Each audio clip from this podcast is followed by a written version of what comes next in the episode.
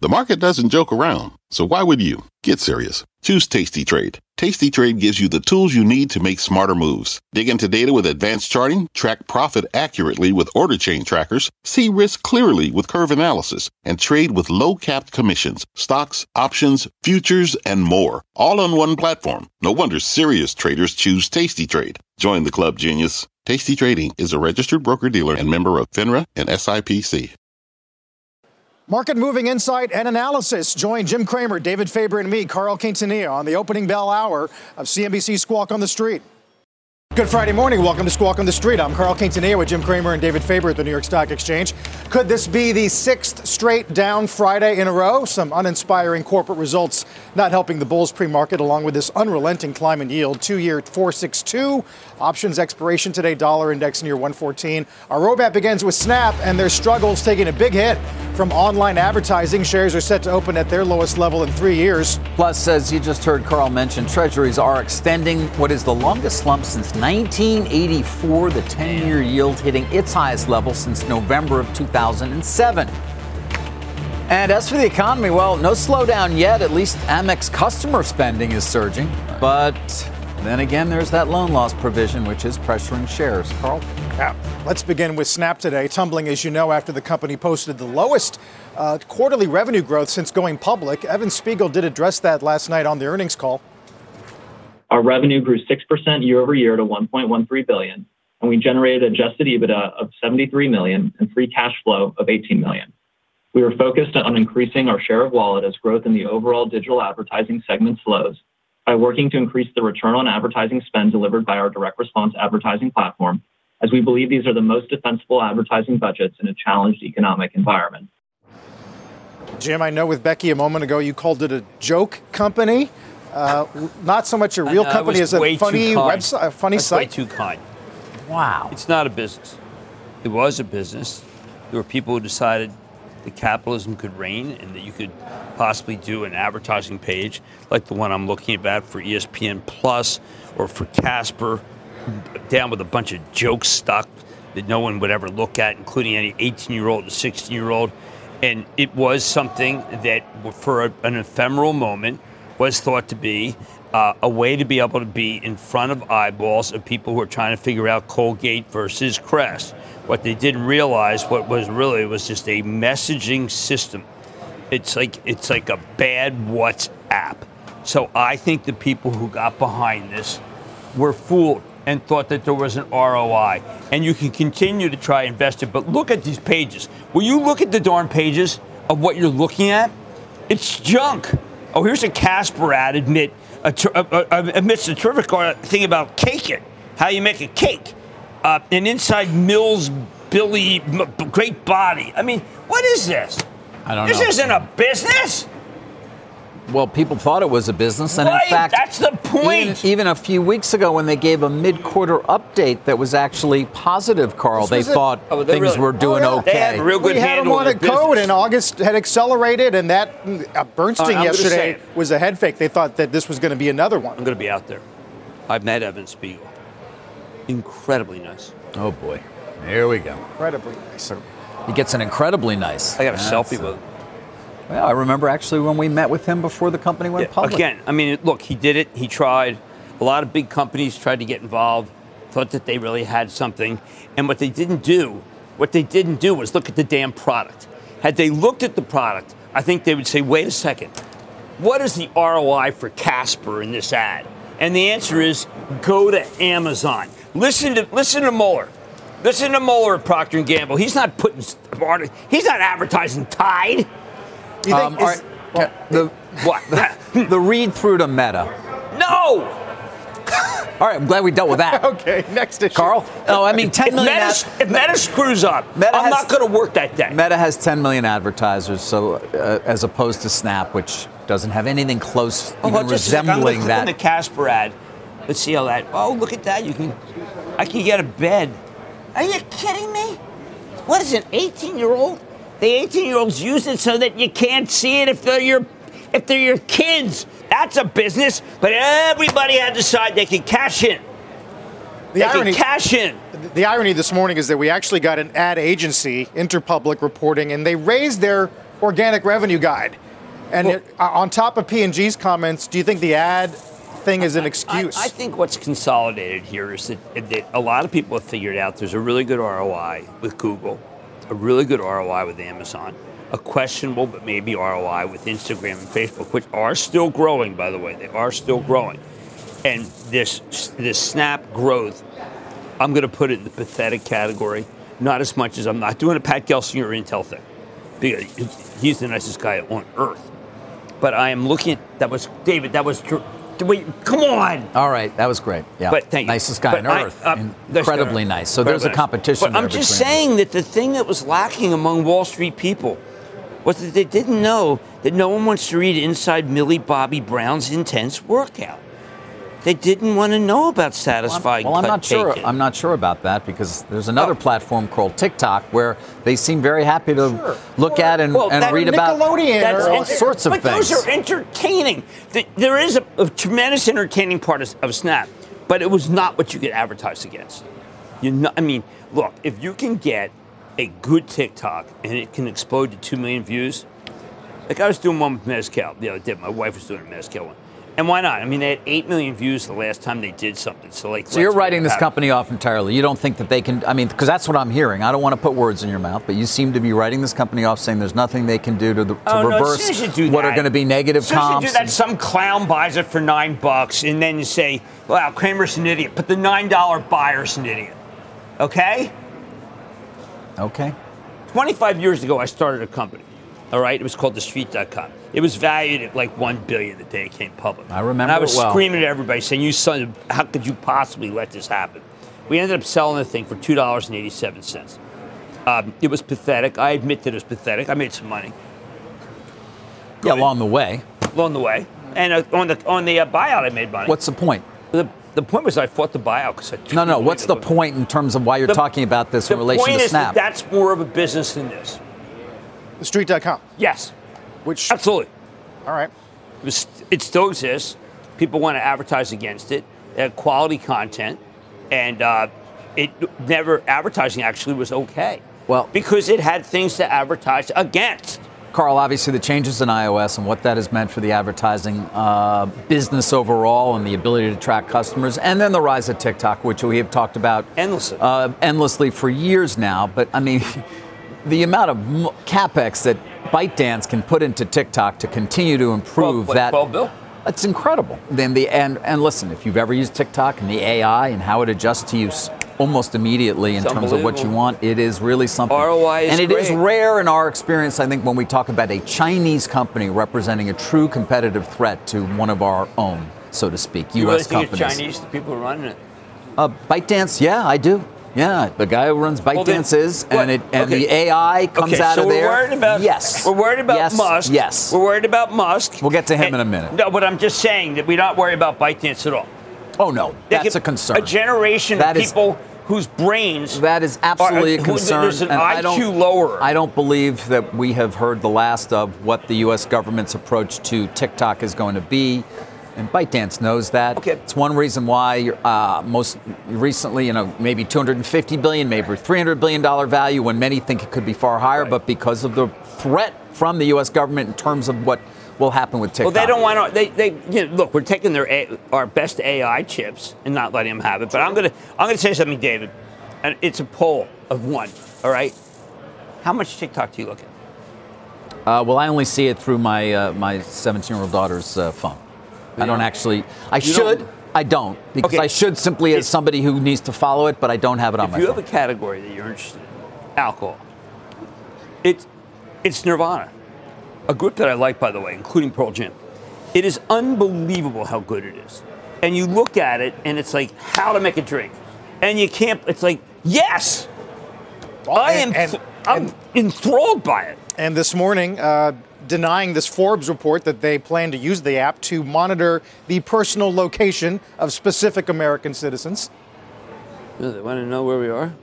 Yeah, no, they won't do that. The Chinese military, the PLA will only do it for our soldiers. oh, yeah. okay. Then we're all right. Yeah, we're fine. Yeah, don't worry. Seventh Fleet. They're monitoring Seventh Fleet by that? Mm-hmm. Um, look, I am urging people to realize that if you look at I, well, I happen to have some ads here as preparation for the show. If you look at the ads against the, the moronic content that Snap has, I think you. I'm sorry. I think you'd say, well, this was just something that was perpetrated by capitalists who thought that they could fool everybody, and they even fooled advertisers. If you look at TikTok, I am telling you, it is. I get TikToks videos probably six or seven times a day. Do you know every one of them I like? Every one. Uh, let's get to the broader market. Major indices on track for a positive week. Amex not helping matters today. Shares down despite a quarterly beat. They raised the guide amid this surge in spending on travel. But as David mentioned, the, the provisions, Jim, almost 800 million. Street was more looking for 573. But the growth is so far ahead that they had to do the provisions. I mean, I, I think that when you look at the growth of loans versus, say, a Citi, versus JP Morgan versus Bank of America, they have to take the provision up. The growth here is extraordinary. Well, then what, what why is right why is now, yeah, people, why is there such a focus then I, on this increased provision as opposed to what, to your point, the metrics that are all very positive in terms of spending? I think it's because the people who are selling it are stupid. What do you want me to say? Have they done any work on it? I've been working on this thing for a full hour, and I don't get the negativity versus the versus the banks. I see tremendous growth of Gen X, tremendous growth of millennial. There is incredible overseas. I think the provision is not nearly as bad as people realize because they haven't looked at the actual banks. The card member loan metrics are just absolutely astounding, but people want to sell it. And you know what? Go ahead. Go ahead. I think Steve Squeri is going to have another side of the story. Do you think credit cracks, eh, but is this limited to autos or? Um, autos are just horrible, and that's why Ally. I'm very worried about it. I think Carvana David Carvana needs that ABS market. Oh, good luck with that. So you think, and, and, Whirlpool last night, big tickets. Well, you know, when you read Whirlpool, I mean, Whirlpool's got the worst of all possible. While at the same time, input costs, which you would expect to come down in a recessionary environment, are still elevated, and yet the sales were bad. That's something that JB Hunt said too. So you have to watch these companies that their input costs have not. No, what? What are you What are you pausing for? What's wrong? I, I, thought you weren't buying my rep. No, no, no. I was looking at the stock and thinking it's down 46%. Well, if, How many charts do we put up where we see a stock that's already been cut almost in half? Every chart year? that has this problem where their costs are up and, and their revenues are down. Right. That's what you're seeing. I mean, unless um, you got David say, saying. I didn't realize that Whirlpool had been. Well, the, the Whirlpool call, I had Whirlpool on, and look, they were, you know, they're terrific. I know, we've company, had them on many times, yeah. But this is um, it, it, horrendous. It, it's a horrendous conference call. Uh, Give us an example of what horrendous is instead of just telling us. We do expect cost inflation to persist throughout the first half of 2023. Oh well, I just got to just get in there now so I can get ahead of get ahead of uh, of August of 2023. This is the time. I mean, honestly, uh, the, the, the consumer demand is clearly affecting a recessionary environment. I mean, I read this and I said why did I buy that new right, Whirlpool that does little jingle? with American Express, where exactly. apparently people growth. are happy to go growth. out and spend. Growth. They're not going to spend. They spend on not goods. Don't you get it? It's on experience. They're, they're travel. The, right. He doesn't get it. I, They're not buying goods. I do think he No, he doesn't it. get it. No, I get it. I'm gonna I'm doing a TikTok for I you. Get I get it. I get it. By the way, I also get the fact that I don't think you like Snap very much. I picked up on that. Well, in 1998, I said that. No, I mean the problem with Snap is. is oh, we've heard it. We've heard it. okay. yeah, we. But I, the Whirlpool problem is it's people have they double ordered. People have what they want. There's a recessionary environment. Yep. The costs are up, which is really rather amazing because most people's costs are down. And you take a Procter, their costs are about to go from uh, headwind to tailwind. Same thing with PepsiCo because they ordered uh, goods in the beginning of the year, and now if they reorder a bunch, I think that we're going to hear from James Quincy a number that says, why didn't I buy Coca-Cola? Yeah, we will talk, to, talk a bit more about some of the uh, loosening supply chains, especially in ocean freight. Take a look at uh, some of the later, latest developments as well regarding Elon Musk and Twitter. Uh, take a look at the pre-market here. We'll get to what yields are doing today and the dollar on this expirations uh, Friday. Back in a moment. The spirit of performance defines Acura, and now it's electric. Introducing the all-electric ZDX Acura's most powerful SUV yet. While what powers their cars may change, the energy that makes Acura never will. Crafted using the same formula that brought them electrified supercars and multiple IMSA championships, the ZDX has track tested performance that packs an energy all its own. with a premium Bang & Olufsen sound system and up to 313 mile range on a single charge and a Type S variant with an estimated 500 horsepower, the ZDX is everything they said electric could never be. It was built with the driver in mind, just like Acura's been doing since the beginning. We could talk all day, but the only way to experience this electric performance is to drive it yourself. Unlock the energy and order yours at Acura.com. Let's get straight to the point. You want to grow your portfolio to fight rising costs of inflation or pay off your debt, or anything standing in the way of you and financial freedom, right? Yahoo Finance, our sponsor today, can help.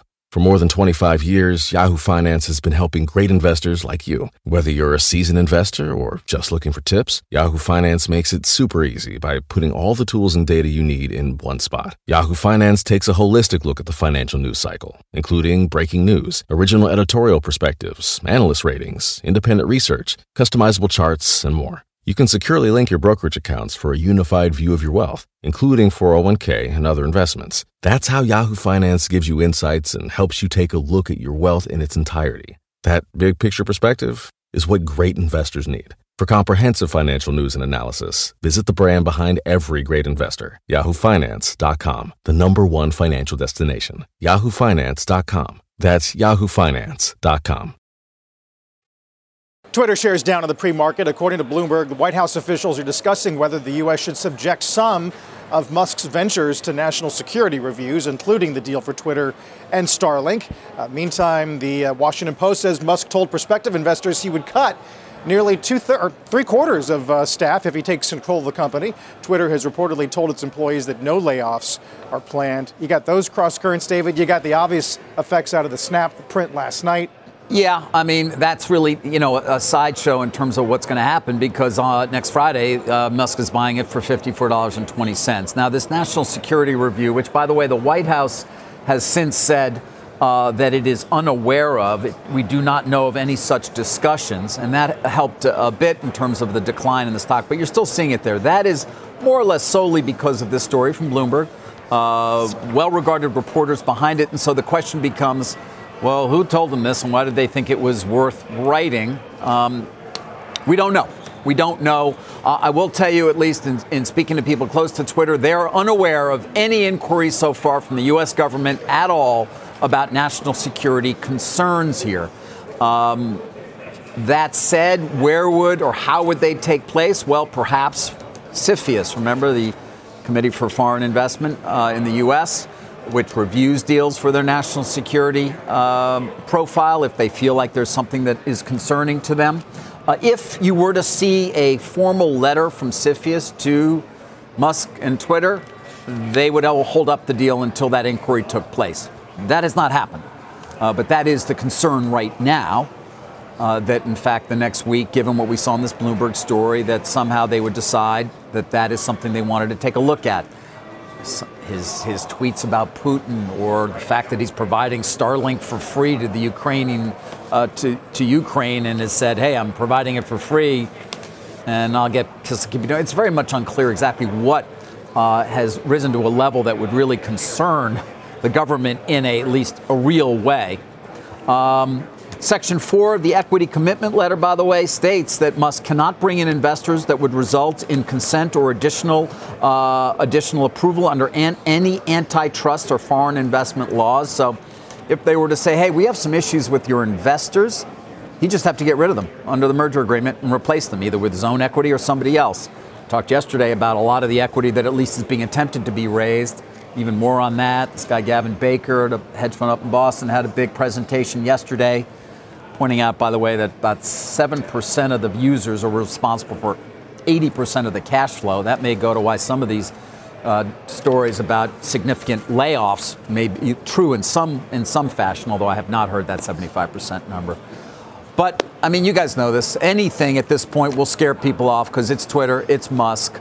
Uh, this would be Jim outside the realm of what we would deem, many would deem acceptable, almost has rings of what we would have seen under the previous administration, doing something that would be uh, to the benefit of the president, perhaps, um, by taking advantage of uh, and, and, and, and, and trying to penalize their political opponents. I mean, geez, I've got the, I have the exact same story in my reporting, and I know we speak to different people, but that's exactly the story I got. And people who are selling stock, it's motivated by other people, and they're going to miss the fact that the, st- that the deal will close. And uh, I mean, I don't know about the layoffs because the layoffs haven't been targeted, but I have exactly the same story you did, which is that this is, while it, it certainly, I'm not going to say a story is a mistake. I am saying that that this is not going to hold up. It, it, seems unlikely, but it doesn't take much to concern people who are betting on a close next Friday. Of course. of course, as we discussed yesterday, and as these, I you know quoted some of these emails that have gone out in terms of looking for uh, further equity uh, checks. This deal is expected. Everything I've heard indicates that it is expected to close next Friday. But this was unexpected that you would even see a story like this. Right. How to actually gauge its impact Carl is very much unclear right now. Yeah, and Musk himself is responding to uh, tweets about the report. The notion that somehow he wants the government to save him from a deal that some argue he doesn't really want is not lost on him, at least no. that thesis. No. He but, loves irony. But he the idea that he actually irony. is such a playing chess at such a high level that he actually did this purposefully to try to bring about a national security review that could result That's in the deal not happening. 5D chess. Ooh. Yep. That's hard to imagine. Uh, and again, uh, people close to Twitter uh, indicate to me there's nothing they've seen from the government in terms of any inquiry thus far. But, um, it, listen, you know, it's Twitter. It's just like it's Chinatown, Jake. I mean, I don't know. Meanwhile, yeah. uh, Wedbush today says he's probably got to sell another five to ten of Tesla uh, in order to uh, pay for this deal, which they think fair value on Twitter is more like 30. That, yeah, 30 or below. Given the snap numbers today, you could imagine if Twitter was not in possession of a 5420 deal that is going to close next Friday, it would be a lot lower. I have not. That number is very large, and that's not taking into account some of this other equity that's being raised on the side. So we'll see what he really needs to sell. Yeah, I mean, there, look, there's no doubt about it. He says the call that he overpaid, uh, but if he makes it, look, I said last night on the show, if he makes it, there's a vision for, for this thing that can make it worth much more than it's worth, and it's not shared by the current people. We'll get Cramer's Mad Dash countdown to the opening bell on a pretty eventful Friday. Don't go anywhere. Every day, thousands of Comcast engineers and technologists put people at the heart of everything they create. Like Oluseyi, a Comcast engineer who grew up bonding with his dad over sports. This inspired him and his team to create AI Highlights technology that uses AI and machine learning to detect the major plays in a sporting event. So millions of fans have a way of catching up on their favorite sports. Learn more at ComcastCorporation.com. Take a look at yields today, 10 year above 4.3. B of A has quite a bit today on how private clients are making a, what they say, massive move into T bills, CDs, as you got the two year yield now almost 300 basis points above the S&P dividend yield. Opening bell in a few moments, and don't forget, you can always catch us anytime, anywhere. Just follow and listen to the Squawk on the Street Opening Bell podcast. All right, let's get to a uh, mad dash with Jim. A minute and a half before we get uh, started with trading. We've been focused on the transports lately, perhaps yeah. for, for good reason. Well, yesterday Union Pacific reported, and quite frankly, it was disappointing. Uh, what I like to do when I when I look at the rails look by cargo by cargo. I mean, there's cargo by cargo in all their presentations, and CSX yesterday reported a really magnificent quarter with some terrific growth. Chemicals nine, but ag and food plus 25, automotive plus 31 and David, most interesting, coal up 36, and that's export. Wow. Export coal. Coal's back in a big way because there are short sighted countries that got rid of other ways to do it, and China wants coal. It is really rather amazing how much better CSX is right now than Union Pacific. And I, I've always been a Union Pacific fan. And, and is that a result of their mix? Is that what you're saying? Yes, the mix. The mix is really good. Uh, I don't want to put more to it than that. They happen to have. Uh, we're getting real great. We're getting uh, what I call actual, uh, let's say, surprises in some lines because there are such problems overseas, and CSX is uniquely able to help our overseas partners. Europe. You, you know, Carl, when you talk with, with people who are of some means the first thing they talk, talk about is Europe, is Ukraine. And it's either let's play for a tie and get the stock market up, or let's beat the Russians. And that's the dichotomy that is really riveting the hedge fund managers around the world. Interesting way in which uh, maybe a change in control of the House could alter that conversation as well. Do you think a November 2nd 75 basis point hike is good for the election? There's the opening bell and the CNBC real-time, real-time exchange of the big board today. Uh, Triple Flag Precious Metals ringing the bell, recognizing a recent listing at the NASDAQ. Lithium ion battery supplier Dragonfly Energy Holdings celebrating the closing of its business combination and commencement of trading. Jim, we didn't mention this piece by uh, the journal's Nick Timiraos a few moments ago, but the, the crux of it is that 75 is in the cake, but that, that some Fed officials want to have a conversation of how to telegraph 50 for December without sparking a major rally. I think that that's very right on. Uh, I do think that we do want to see. I, look, the Fed is the Fed per se political. In this country, everything's political. And if you raise rates and the House and the Senate change, I think you're going to start saying maybe we are too. You know, we're, we don't mean to roil the American economy. Uh, but I think it's very important to start focusing. I'm not political, but focusing on what the Fed's doing versus a change in the House and Senate. Uh, well, look at how the, the Bank of England and exactly and the MPs in the UK yeah, went, I, literally went toe to toe on yeah, whose fault this yeah, is. David, we don't talk about it much, but it's very possible. And the American people are not crazy about rate hikes. Now they want the four hundred forty-five dollars. They're not crazy about inflation either.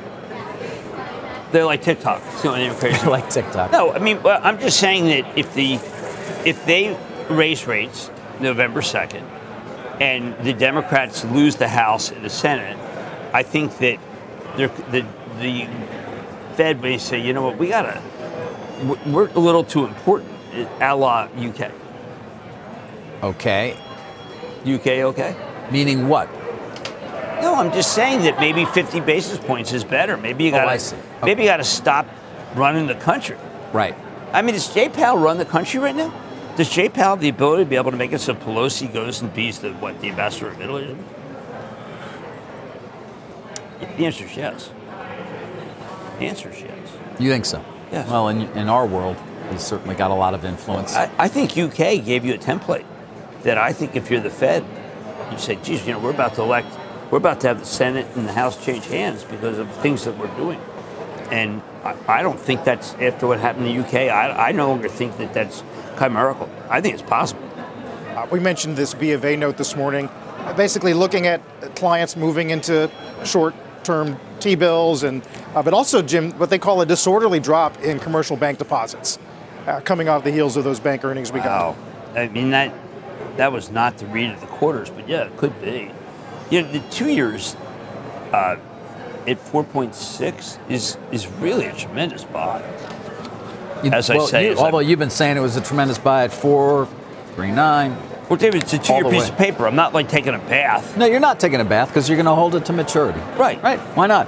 Four six. And you can borrow against. I mean, that's that's stunning. I bought some during the break. kind of like uh, Scotcha. You bought. I had some unusual activity. I bought. You bought some, two, some two-year paper during the break. Yes, I bought some two-year paper during the break. Usually, Yes. David and I just check Twitter, but uh, you're actually in there. Well, I got to borrow against the treasuries to get the new property that my wife bought. Okay. Um, guys, uh, worth taking a look at a sector we don't talk about that often hospitals, uh, because we, we got earnings from both Tenet Healthcare You want to stay out of the hospital. and HCA. Yes. Uh, that is my intention to always stay out of the hospital if possible. Um, both reported their results. Let's start with Tenet because it's just ugly. Uh, well, you see it right there. I mean, losing more than a quarter of its market value. oh my God, another split with no stock. EBITDA, adjusted EBITDA, 333 million. Listen, it was below, just put it below the analyst estimates on virtually every metric. What did they see? Well, listen, they had some difficult comps year over year because of COVID. COVID patients coming in a year ago, uh, and thankfully not nearly as many now. Um, admission declines of 5.3%. Um, elevated contract and premium labor pay rates, outpatient visits down 6.9% year over year, hospital surgeries declining 3.6% year over year, and COVID cases as a percentage of total admissions uh, roughly 6%. That compared to 3% from a year ago. So that's interesting. So um, they did raise their adjusted EBITDA guidance still, but nobody seems to care. Uh, HCA, you saw it down about 10%. Um, revenues there, $14.971 billion. Haven't had a chance to look through it quite as closely as I had Tenet. Uh, but same facility admissions were down 1.5%, while same facility equivalent admissions increased 2.3% compared to the prior year. Both are getting crushed. Wow. HCA is a better operator than Tenet. I don't know if that'll matter. HCA is also a far larger company market Right. cap wise. We're talking about a $56 billion market value there. Tenet obviously far smaller. But uh, No. admissions going the way perhaps the market had not anticipated. Nobody saw that coming. Are we? Are you covering Verizon too? You know, if you've got something you want to share on Verizon, feel free. Well, I, I just feel once again that they're blaming competitive issues. Uh, I, I don't know why. Uh, they added very, very few. I don't know if you saw. 8,000? Yeah, yeah, 8,000. We're looking for 38,000. Um, 10 year low on the stock, and a lot of people are questioning Haas's. Uh, Listen, I Tenure. I did a what I would call a you know a, a tougher interview with him a few weeks back at the Communacopia. I know he was on this morning with our colleagues on Squawk Box as well. Uh, we've been talking for quite some time about some of the pressures on Verizon. Um, always relying on what it called the best network, but is that really the case any longer given the advent of 5G? Certainly in the 4G world, that was the case. And can they still be the premium provider? or or not. AT&T's numbers yesterday were in contrast, and in fact, we're still seeing AT&T shares gaining this morning. there was good. I mean, they did have visibility. up They talked another about 2.5%. increasingly visible outlook. That After was a very strong number that was- yesterday that was from good. AT&T in terms of sub ads. Still to hear from, of course, the industry leader, uh, and as I point out, market cap leader as well, uh, T-Mobile. Um, we will hear from that company next week. And Yeah, we'll do see do uh, how that- it did. Uh, but Verizon's number subscriber additions were disappointing. I think that that AT&T picked up Verizon. You know, normally I would say it's T-Mobile. I think AT&T got. got It may have been. Yeah, it. It may have been. Um, Verizon's We've talked about the level of, uh, you know, of how competitive this market is. You've got the cable companies as well. Our parent company, Comcast. Certainly, anybody who watches football, at least in this part of the world, sees the endless ads from Spectrum. That's Charter. Uh, in terms of wireless, and that's real. That's real competitive pressure. And of course, we've talked about at the same time how fixed wireless from the likes of T-Mobile and perhaps Verizon at some point will pressure and is pressuring uh, Comcast and Charter in terms of their broadband business. And there's Al Michaels last night with Kirk Herbstreit on Amazon. And, Watch uh, some of that game. Easy as can be. You put on your Amazon Prime, and you're watching. Shaheen, man, wow. Yeah, I know. Some of those connections were beautiful. Yeah, you can't flip though when you're on Amazon. Like you're stuck there watching the ads instead of when you're just watching on cable and then you can just flip. That's called really good for Amazon. Yeah, It's really. Again, I would come back to uh, they don't. It's not a Nielsen number. It's anybody who even just clicked on the on the game gets counted. Uh, and oftentimes today you'll have people go to the Amazon, go to Prime and click on it, and then be like, "Oh, I don't want to watch that. It's not live," but that will count. All right. Right. But Um, can I also just say that they did have real announcers. It did change. I mean, the announcers are very good. The, Best. The, the presentation, yes. Yeah, the presentation is awesome. And uh, I find myself, wherever I am, sneaking a, you know, sneaking, a look at Kyler huh? Murray. You know, Yeah. Sneak a, sneak a look at uh, Rondale Moore, who I was playing against. Remember, I think people don't understand fantasy in this country. The fourth quarter matters, even in the most irrelevant games. Uh, and there I am watching the fourth quarter, see whether Kyler Murray scores. Yeah, uh, guys, I I, I uh, wanted to get to uh, to Chuck Robbins and Cisco because I yesterday I had a chance to spend a little time with him a facility not far from here in Midtown, uh, closer to Madison Square Garden, Penn Station area, where they have sort of created the workplace of the future, fully connected. We talked about that. We'll share some of the uh, what we found there, but also it uses an opportunity. They're in a quiet period right now at Cisco, so didn't get a lot from Robbins. We will speak to him most likely when they do report. So in other words, you went to Chuck. Robbins, someone I, I talked to All the time, yeah. My, Yeah. my my source, and, and how was that? It was good. I mean, I wanted to see what they're talking about in terms of the hybrid uh, work and what and what they view as the workplace of the future, so to speak, and how they're going to take advantage of that. But I did also have to ask him.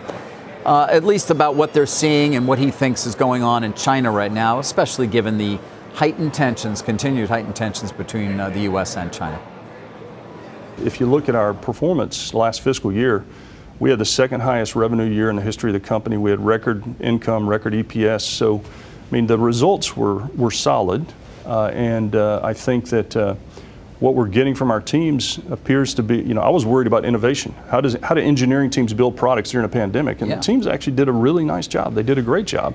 I think by letting the teams decide, then they know they're actually solving for their own productivity. And I know that sounds a little counterintuitive, but they say, hey, we could be better together if we're in the office two or three days a week together. Even if it's 80% of the team and one person joins remotely. Um, it, uh, so I think you're going to get it from that perspective, but uh, I'm not overly concerned about it. You're not.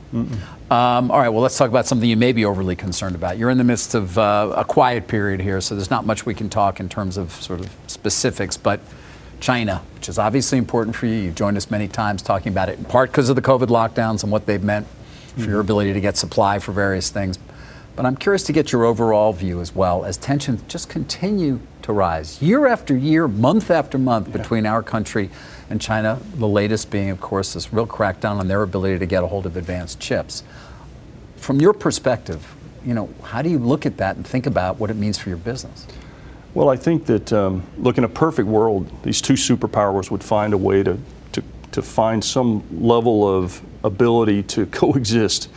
Uh, and I, I still hold out hope that we could figure that out uh, without having to get to the level of the things that are happening on both sides. But I mean, China's China is incredibly important to the global economy today. They, it is. I mean, from from a consumption perspective, from a production perspective, and then as a part of critical supply chains around the world. So, I think you know our objective is to continue to maintain a solid relationship with China. Does that get more and more difficult? Well, I think I think it all depends on how you how you react and how we we operate there. We've been there a very long time. We've had great relationships. It's not a huge end market for us, but but it is a critical part of our supply chain, and so it's important for us to have those relationships and maintain those relationships for that reason, if nothing else. But we also have we had good business performance over there this last 12 months. So the tensions certainly create uncertainty, but uh, I think we can navigate it. Thinks they can navigate it, Jim. And again, they're they're in a quiet period, so not going to get too much there in terms of a read on the quarter, which is ending very soon for them. No, I mean, I, I think that when you, when you go back and look at the orders, uh, the orders are extraordinary, and the analysts paid very little attention to the orders, and yet that's the best way to be able to analyze the company. That was a good interview. Thanks. Yeah, I had. Again, and you know, you heard us talk obviously about uh, hybrid work. Yeah. It's interesting because Cisco had 18% of its workforce already fully remote prior to the pandemic, but they also are creating these workspaces, these fully connected workspaces. And we'll show them this, to you you know, that they're trying to right that are powered by all of their equipment No, that they believe can be a growth area for them in terms of selling into so many other companies that are trying to encourage people to come back to the office. Chuck, I think, has spent more time thinking about it than anyone. He spent a lot of time, obviously, in Atlanta. Yeah. Um, and by the way, I had dinner with him the night before you talked to him. Oh no, I'm aware. I'm aware. I had- I would never, uh, never. Uh, I had the. I had pretend the that I had a closer relationship with him than you did. I had the know Dover you. Sole. He had the He- steak. he told me But that you had he the Dover sole. He does portion control.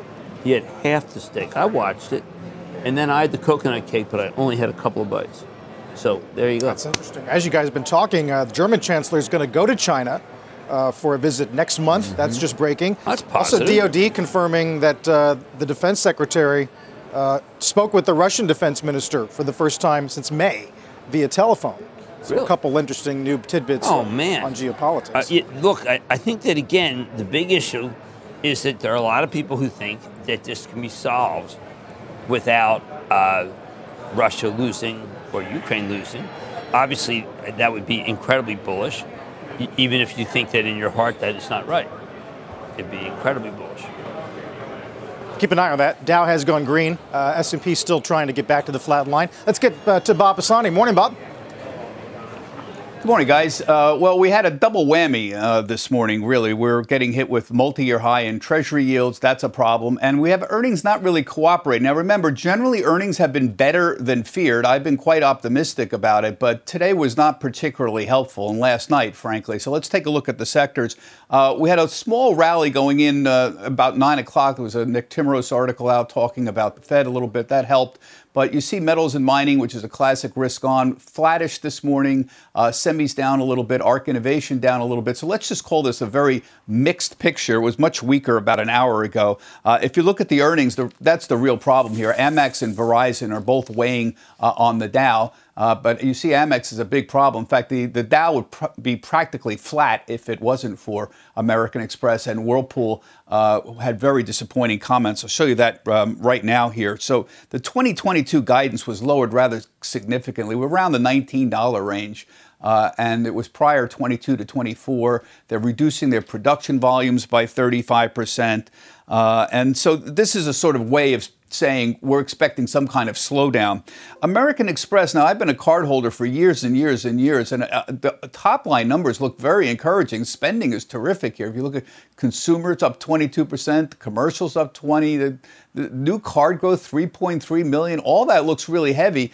Uh, excellent, uh, but people are focusing on that one provision, 778 million. That's roughly 200 million more than anticipated. So again, everybody's saying, aha, you see, we're anticipating, Amex is anticipating a slowdown because that means they're expecting more uh, charge offs uh, down the road and slower uh, consumer spending. Um, none of this has actually happened yet, but people are projecting here, and this is a good example of focusing on one number. You think Europe uh, and luxury would be doing pretty well around the world. We heard from Pernod Ricard, and they were their numbers were just outstanding overall. This is the second biggest spirits maker in the world after Diageo. Their numbers were generally very good, uh, but the other luxury makers weren't that great. So we had Kering come out here. Uh, they talked about uh, um, solid sales, but the Gucci business was a little weaker than expected. Uh, we saw L'Oreal, uh, L'Oreal's luxury business missed as the company uh, noted lockdowns uh, in China. Uh, we had Adidas, Adidas with a bit of a warning. You'd think the, that that would hold up, but if you if you really look through it, the concerns about the Russian invasion are weighing on Europe luxury. We've had slowdowns in China, and a lot of luxury goods are sold in China. So Europe's uh, waking up this morning uh, with uh, real weakness in the luxury. So I guess if you look at the S&P 500, what we're trying to figure out here, what the bulls are trying to figure out, is some kind of path to victory. Uh, maybe some kind of pause in rate hikes. Maybe there'd be a limited recession. Uh, but a lot has to go right for this to all sort of gel together. Right now, I think it's a, a victory that Earnings are on the flattish side for the quarter. We're still up 3% for the third quarter, Carl, uh, and 4 or 5% for the fourth quarter. Remember, the Bears are anticipating that earnings go negative by up to 20%. We are a long way from that happening right now. Carl, back to you. All right, I appreciate that, uh, Bob Pisani. Got a nice little leg up here as the uh, session begins. Dow's up almost 200, S&P up a very quick 20 points. Don't forget, you can always get in on the CNBC Investing Club with Jim. Just sign up and find out more at cnbc.com/slash join the club, or you can always use the QR code on the screen, and it takes you right there. Just about every sector is green. Uh, very quickly, 10-year 427, as you can see on your screen, as we uh, pretty much just got one bit of Fed speak for the morning under our belts. We're back in a moment. Take a look at some of the winners for the week to date. A lot of them related to a positive tone that came out of earnings, namely Netflix. Uh, Research, of course, is in there as well. ISRG. Uh, farther down the list, you got AT&T and UAL as well. We'll get stop trading with Jim after a short break. Let's get to Jim and stop trading. In middle of the gloom and doom, Schlumberger reports the, one of the best quarters I've seen in ages. They told you to stick with them. They were absolutely justified in doing so. This stock goes much higher. They have double digit growth. They're doing incredible uh, worldwide, and they are a great measure of uh, the amount of drilling that's really being done over the world. You know, what's gotten a lot of attention uh, last 24 hours is what refining margins have done as we go into the winter, and some of the distillate inventories, diesel, for example. It's pretty crazy. Want to be in certain businesses. Uh, Valero. You know, I had Bolero on last night. I prefer Bolero to Bolero, even though I think Bolero is a pretty good company. Look, I think that the read through for Schlumberger is unbelievable for the drilling and service companies. And uh, I'm really pl- Schlumberger. I applied to work at Schlumberger. Huh. Yeah, I did. I think before too. or after Goldman? Uh, no, before Goldman. Yeah. And they looked at my resume and they said, "You're obviously in in the wrong room, and we don't want anything to do with you." You're going to be out there uh, on the rigs? What, what was the plan? You've been out there before. I was going to be a, an engineer, I thought. They oh, would teach nice. me how to be an engineer. Nice. Put that law degree to work. It's not, it's not too late. I, I thought not they were late. the greatest guys. I went in and I said, "You guys are the greatest guys." And said, "Well, no, but you see, we're trying to hire people who might know something." about engineering. I said, "Oh, geez, I thought you could go in here and learn something." I said, "No, no, we're going for people who are actually good and competing, like going to Halliburton and Baker Hughes." I said, "All right, I'll go to another place." What are you going to do tonight? Uh, there are two stocks that are down really badly that shouldn't be, and I'm going to explain why they shouldn't be down. And I think that people should listen because they may be selling these very stocks that shouldn't be down. It's a good tease. Uh, and, What a uh, show. and rest up for next week. Guys, Nah. you think this one's busy. No, no, I'm going to Chicago. Oh, really? That's right. yeah, you are go going to Chicago. I like Chicago. I've been there way- later. Going to Chicago. Yeah, I'm going to recreate the future. Remember that movie with the Green River and stuff? And, yeah. Yes, on St. Patrick's Day. Yes. I don't care. You uh, you don't like Snap still? What What makes you think that? I don't know. Just thought maybe in the, in the last there's 45 new- minutes things might have changed snap. for you. No, hold on, just a second. There's a new thing. sure. That you, there's a new thing I don't care about. The snap just did. Um, oh, look at this. Uh, they're doing something about evil uh, girl power. Girl power. The girl who lives in a basketball, and it's right next to a very important ESPN Plus ad that I'm sure Disney is really reaping the benefits of as they figure out how to digest the Fox acquisition. Wow, pretty amazing. Now, just about 7.50 on Snap today. We'll see you tonight, Jim. Yeah. Mad Money, 6 p.m. Yeah, Eastern I bought Time. celebrity wedding dress for cheap. There you go. When we come back, uh, more reaction to those shares tumbling in a moment. You've been listening to the opening bell on CNBC's Squawk on the Street. What's on the horizon for financial markets? At PGIM, it's a question that over 1,400 investment professionals relentlessly research in pursuit of your long term goals. Specialized across asset classes, but united in collaboration, our teams provide global and local expertise. Our investments shape tomorrow, today. Pursue your tomorrow with PGIM, a leading global asset manager.